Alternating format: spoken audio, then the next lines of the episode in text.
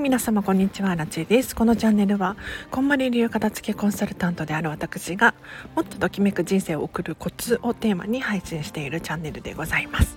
はいということで本日もお聴きいただきありがとうございます。早速今日のテーマなんですが今日はですね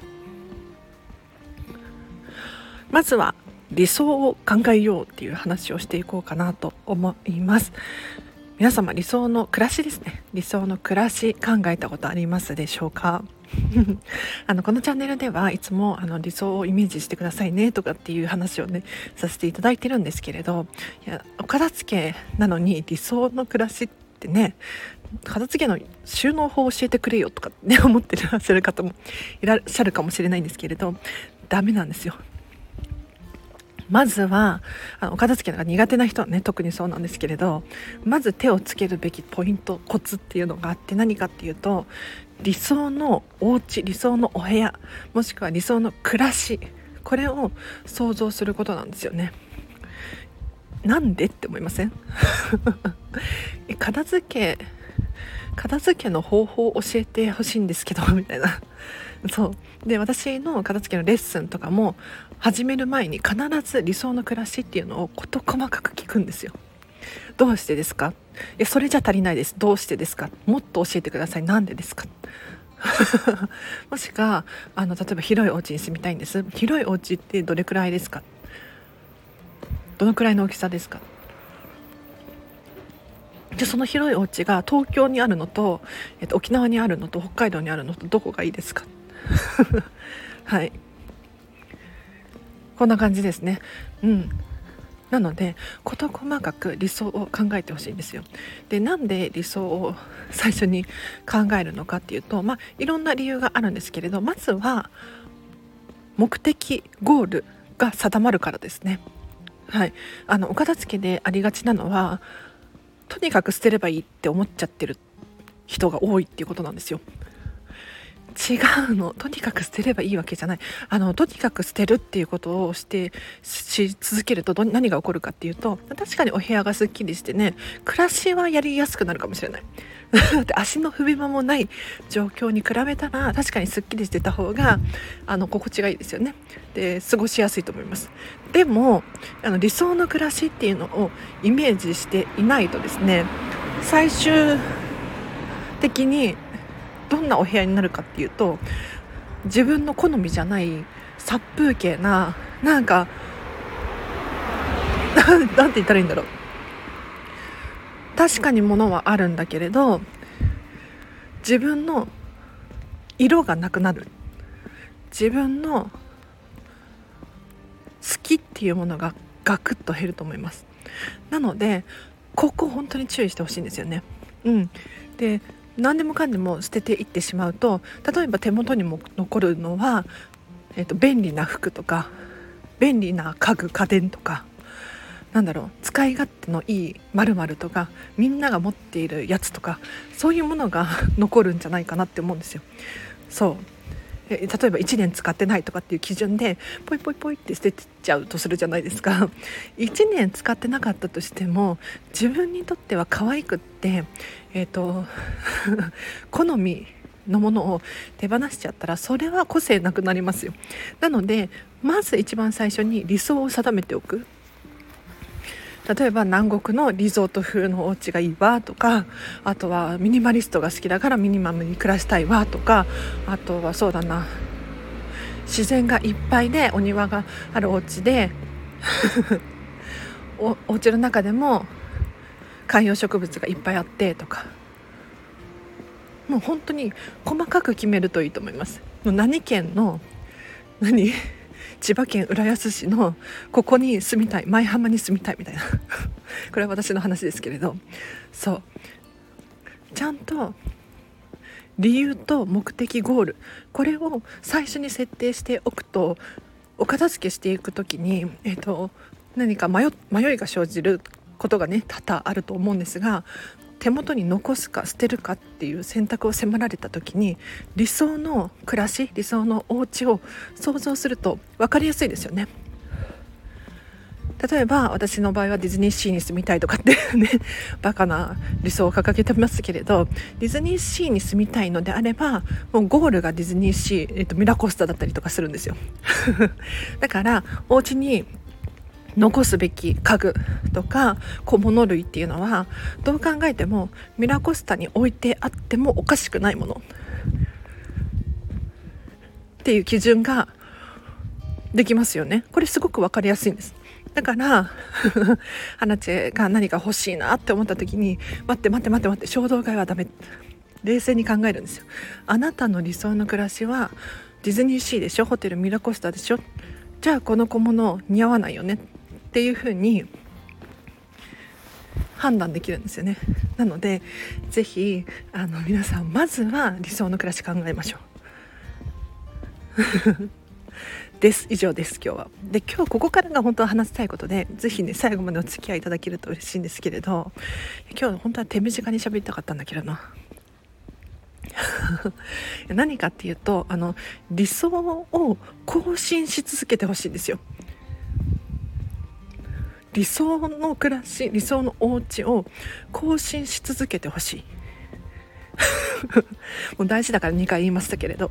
是非ね更新し続けてほしいなと思うんですがこれ一体意味が分からないどういうことって思うかもしれないんですけれど要するに最初に南国のリゾート風のお家に住みたいわって決定するじゃないですか。でお片付け進めるにあたってどんどんそれっぽい家具を残しておくだったりとかそれっぽいものを新たに買い足すとかあると思うんです。ただあのお片付けって不思議なことにレベルが上がっていくんですよね。わかります？最初はあの傷がつかなかったけれど私もしかしたらこれじゃないかもみたいな 気が付くことがあるんですよ。なのであのお片付けに関してお部屋の理想とか暮らしの理想っていうのはあお部屋と暮らしは違いますよ。全然違います。ちょっとこの説明がしてなかったですね。くらお部屋っていうのはあの皆さんが住んでらっしゃるねお家のお部屋のことを言います。で暮らしって何かっていうと朝起きてから夜寝るまで何をするのかっていうのが暮らしです。だから理想のお部屋でどんな暮らしがしたいのか。これを更新し続ける必要がありますね。はい、で嵐の場合最近更新したんですよ。なんとびっくり。そう。あの今まで通りディズニーシーのホテルミラコスタに住みたいし、えーと、ミラコスタじゃなくてもそのディズニーシーのメディテレーニアンハーバー付近に毎日いたいっていうねその希望は変わらないんですが暮らしの方が変わったんですよ。理想のお部屋が変わったんじゃなくて暮らしの方が変わったんですけれど何がどう変わったかっていうと今までは朝起きてちょっと朝ごはん食べたいコーヒーが飲みたいゆっくり優雅に過ごしたいわみたいにざっくり考えてたんですね。割と荒地的には細かく考えてたつもりだったんですけれどあの最近更新されて朝メロンが食べたいの。気がついちゃったんですよ。私メロンが食べたいんだって。いやめちゃめちゃバカみたいな話かもしれないんですけれどあの朝ごはんにえっ、ー、とフルーツが食べたいな美味しいコーヒーが飲みたいなとかってね思ってたんですけれどじゃあフルーツ具体的に何かなって考えたことなかったんですよ。でもこの間ミラコスタの朝食ブッフェに行った際にあの朝食ブッフェのコーナーにメロンが置いてあるんですよねいつも。で私そのメロンが大好きであ別にそんななんかね高いメロンじゃなくて 安いメロンっていうのも失礼だけれど。メロンがね取り放題なんですよブッフェだから。私ねメロンめっちゃ食べるんですよ。そう。もうね食べ放題だからいいですよね。メロンメロン美味しいと思って。で気がついたの。私朝ごはんミラコスタでメロンが食べたいと思って。だから理想にこれを掲げることにしました。そしたら不思議とお家でもメロン食べたいなって思えるようになったんですよ。でお家でメロン食べるって結構さメロンって高いじゃないですか。だから頻繁には食べれないじゃないですか。でも例えばふるさと納税でメロン頼もうかなとかそういうアイデアが生まれるんですよね。だからまずは理想を考えるって本当に大切なことなんですよ。うん。もう今までアラチェの生活の中にメロンっていうのは本当になかったんです。なかったんだけれど理想を掲げたことによってあ朝メロン食べたい。スーパーでじゃあ安くなってる時に買おうとか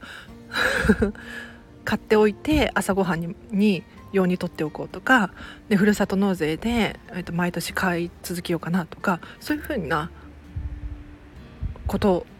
行動に移せますよね。でこれアラチの口から言うことでもないと思うんですけれど皆さんご存知だと思うんですがあの想像できることって叶うことなんですよ逆に想像できないことって叶わないんですよ。これって聞いたことあるっていうふうに思う方いらっしゃると思うんですけれど何を当たり前のことってね思うかもしれないんですが改めてアラチェの口から 言わせていただくとあの皆さんスマートフォンをお持ちですよね。おそらくスタンド FM このスタンド FM を私のスタ声をスマホで聞いてらっしゃる。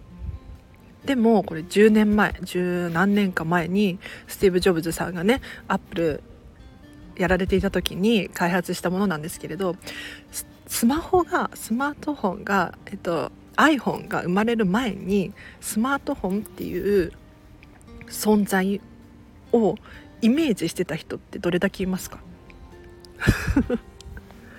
スマホ当時はガラケーの時代ですよ。ガラケーの時代にスマホが出るぞっていう風にこう明確な予想想像してた人って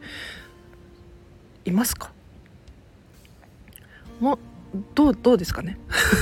アラチェアラチェは私自身はこのスマートフォンが出るなんて思いもよらなかった出来事だしこんな機会が出る当時ね高校生だったかな多分。高校生の時にこんなものが出るなんてびっくり。もう本当にすごい時代になったなってって思いました。要するに持ち歩けるパソコンですよね。あすごいなっていうのはもう直感で分かりましたね。ただスティーブ・ジョブズは私たちがスマホに出会う前から以前に想像してイメージしてこれを作りたいと思って作ってくれたんですよ。でスティーブ・ジョブズさんがそのイメージをすることがなければおそらくこのスマホだったりとか形になっていなかったと思うんですよでももちろんスティーブ・ジョブズ以外の人ももしかしたらねあの天才と呼ばれる人たちはこのスマートフォンの構想みたいなのを練ってらっしゃったかもしれないんですけれどそれを実際に行動してえっと実物にね、えーと、具現化して目の前に「はいこれこれで iPhone です」みたいなのをやったのってスティーブ・ジョブズさんなんですよね。うん、もしかしたらその前にも他の会社さんがやられてたかもしれないんですけど世界中で広まったのは iPhone ですよね。なのでやっぱりねイメージって大事なんですよ。イメージできないことってだってねあの表現のしようがないじゃないですか。イメージできたら絵に描いたりとかあの言葉で表したりとかいろいろ方法手段ってありますけれどまずはその理想の暮らしを考えるっていうのは本当にそのことを言っていて 理想がないと叶うも何もないんですよね。だって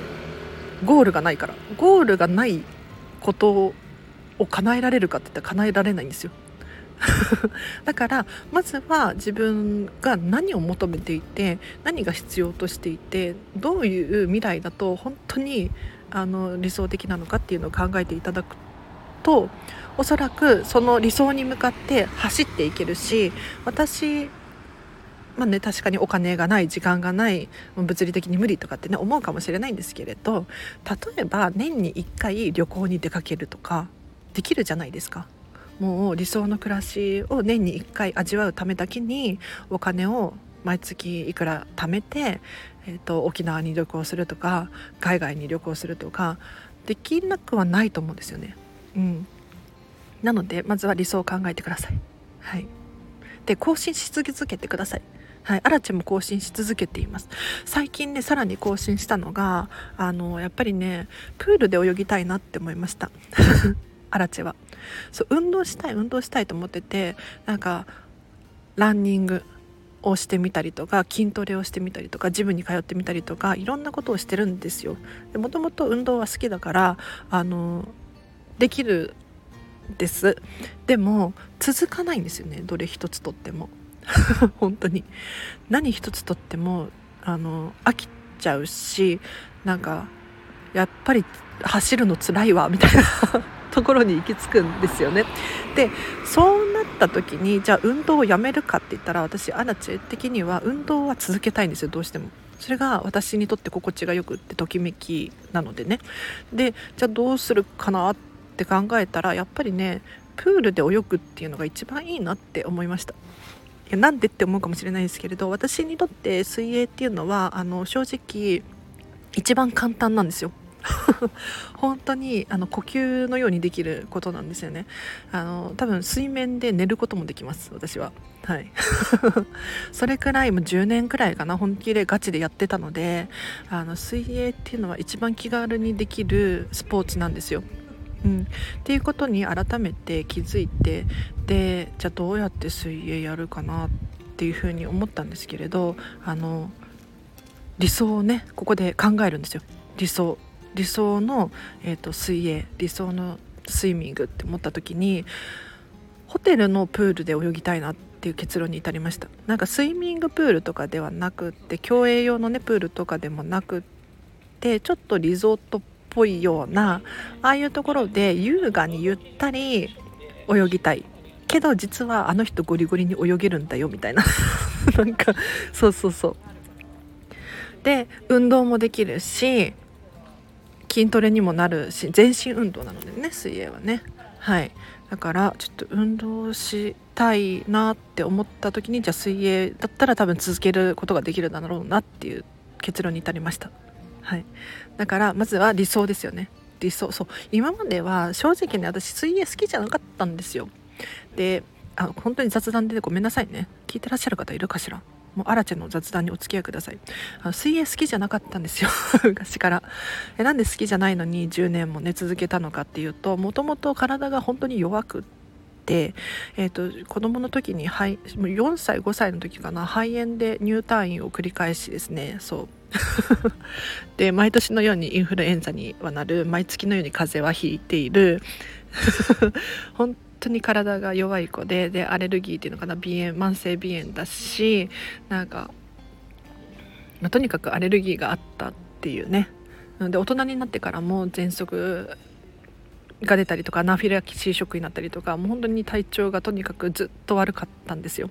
でそんな時になんか水両親がねあの水泳が体にいいよみたいなそうあの喘息持ちの子にいいよみたいな話を聞いたらしくて小1から中3くらいまでずっと続けてたんですよ。で確かに体は丈夫になったんですよね。うんそのおかげか。そう。なんだけれど正直そんなにあの水泳は好きじゃないあの強制的に始めさせられたみたいな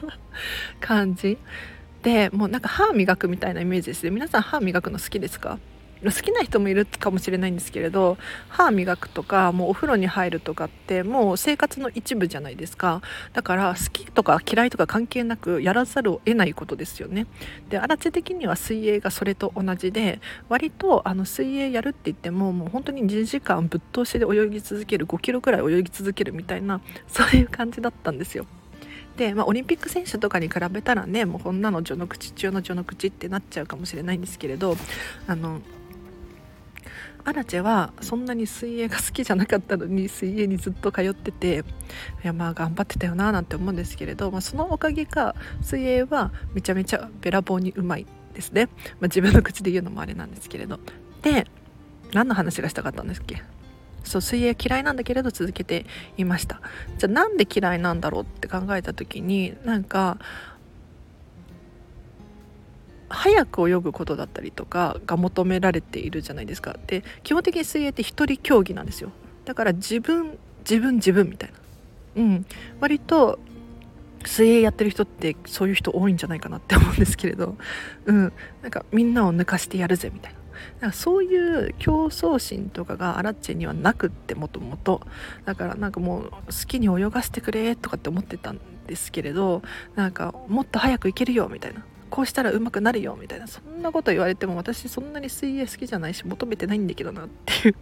そうところに行き着いたんですねで大人になって改めて考えたんですけれどあの別に争う必要はなくってゆったり優雅にこうぷかぷか泳ぐ分には好きだなって気がついたんですよ。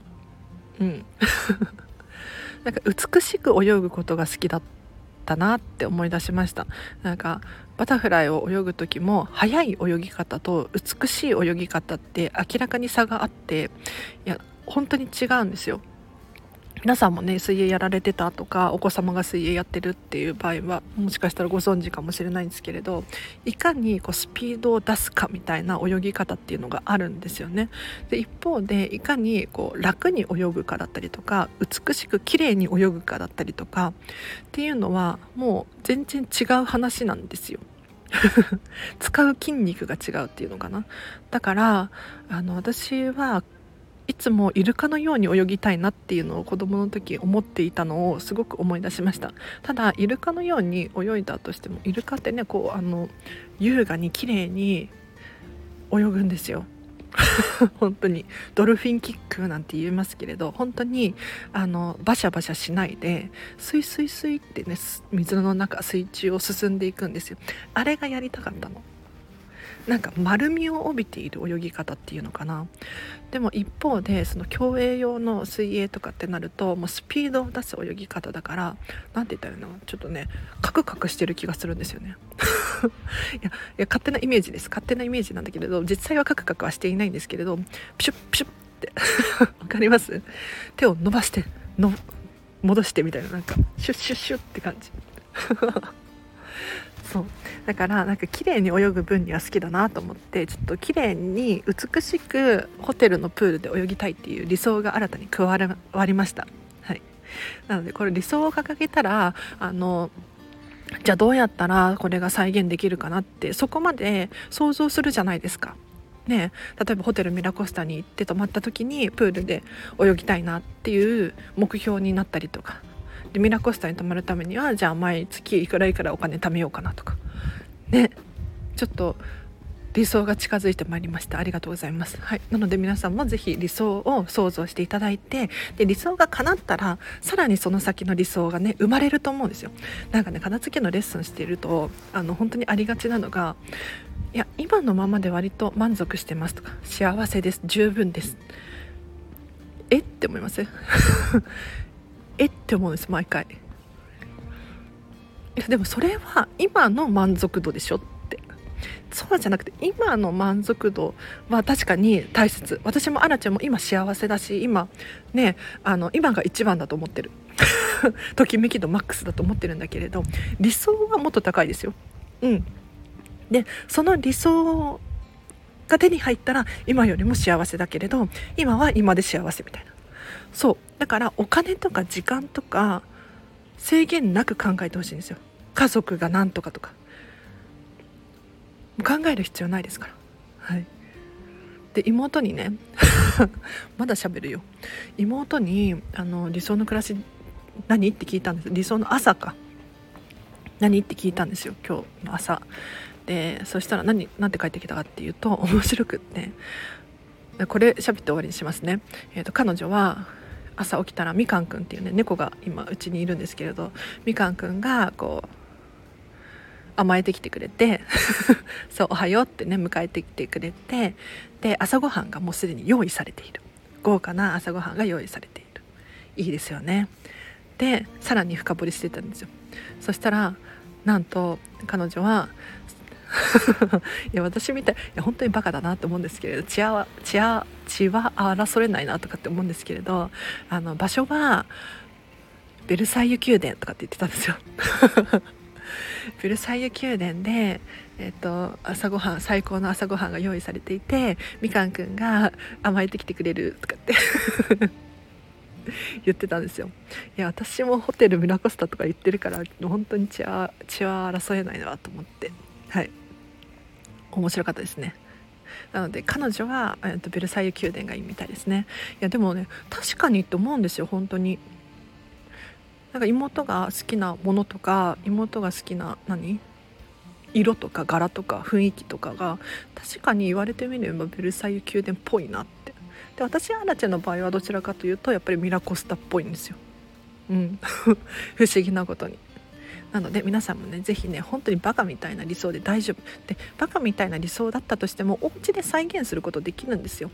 うん、例えばね本当にボールペン1本それっぽいものを買ってみたりとかすることできますので理想はぜひ更新し続けてほしいなと思います。本当に長く喋りすぎた。でも喋りたかったから良かったです。えっとお知らせがあります。えっとアラチェの片付けレッスンレッスン生募集しております。オンラインでも開催できますのでぜひえっと気になるっていう方いらっしゃいましたらメッセージ送ってください。でアラチェはですねこんまりコーチの資格も持っております。これは日本でというか世界で30人34人だったかなしか資格を持っていない激レア資格でございます。えーと、時間のお片付け人間関係の整理整頓気持ちの整え方だったりとかっていうのを伝えることができますのでもし気になる方いらっしゃいましたらお知らせください。でさらにこの片付けレッスンとこんまりコーチですね。はい。詳細が気になるとかもしくはもうアラチェさんに質問がたくさんあるんです。アラチェさんととにかく喋りたいんですっていう方いらっしゃいましたら毎月5名様限定で無料の説明会を設けさせていただいております、えっと、来月5月はですねもうお一人申し込みがあったので4名様限定なんですけれどぜひ気になる方いらっしゃいましたら、えーと、メッセージ送ってください。LINE 公式アカウントかもしくは Instagram の DM または、えーとこの放送のコメントから教えてください。私がレターを送ります。はいあと無料のオンラインサロンのお知らせです。Facebook の無料コミュニティ人生がときめく片付けサロンっていうのをこんまり流片付けコンサル仲間が運営しております。こちらはですね、えっと、こんまりさんのテレビの情報だったりとかを最新で受け取れたりとかもうメルマガ方式にお片付けの情報を受け取ります。でさらにイベントを開催しておりまして特にゴールデンウィークはですね片付け部屋祭りということで9時から15時だったかな？はいあの毎日ゴールデンウィーク期間中片付けコンサルタントが代わる代わるにですね Zoom で部屋を開いておいてくださってみんなでアドバイスとかこんまりさんが出演するとかそういうのはないんですけれどお片付けをするための場所を開放していただいておりますのでいただいていますので、えっと、ここに参加するともうやらざるを得ない頑張るしかないお片付けのやる気アップだと思います。ぜひ無料なのでね、えーと、承認制です。申請をまずしていただければなと思います。すべてリンク貼っておきますのでチェックしてみてください。では皆様お聴きいただきありがとうございました。ではこの放送が良かったらハートを押していただいて毎日更新しておりますのでフォローもしていただけるととっても嬉しいです。では皆様明日もゴールデンウィークもハピネスな日々をお送りください。あらちでした。バイバイ。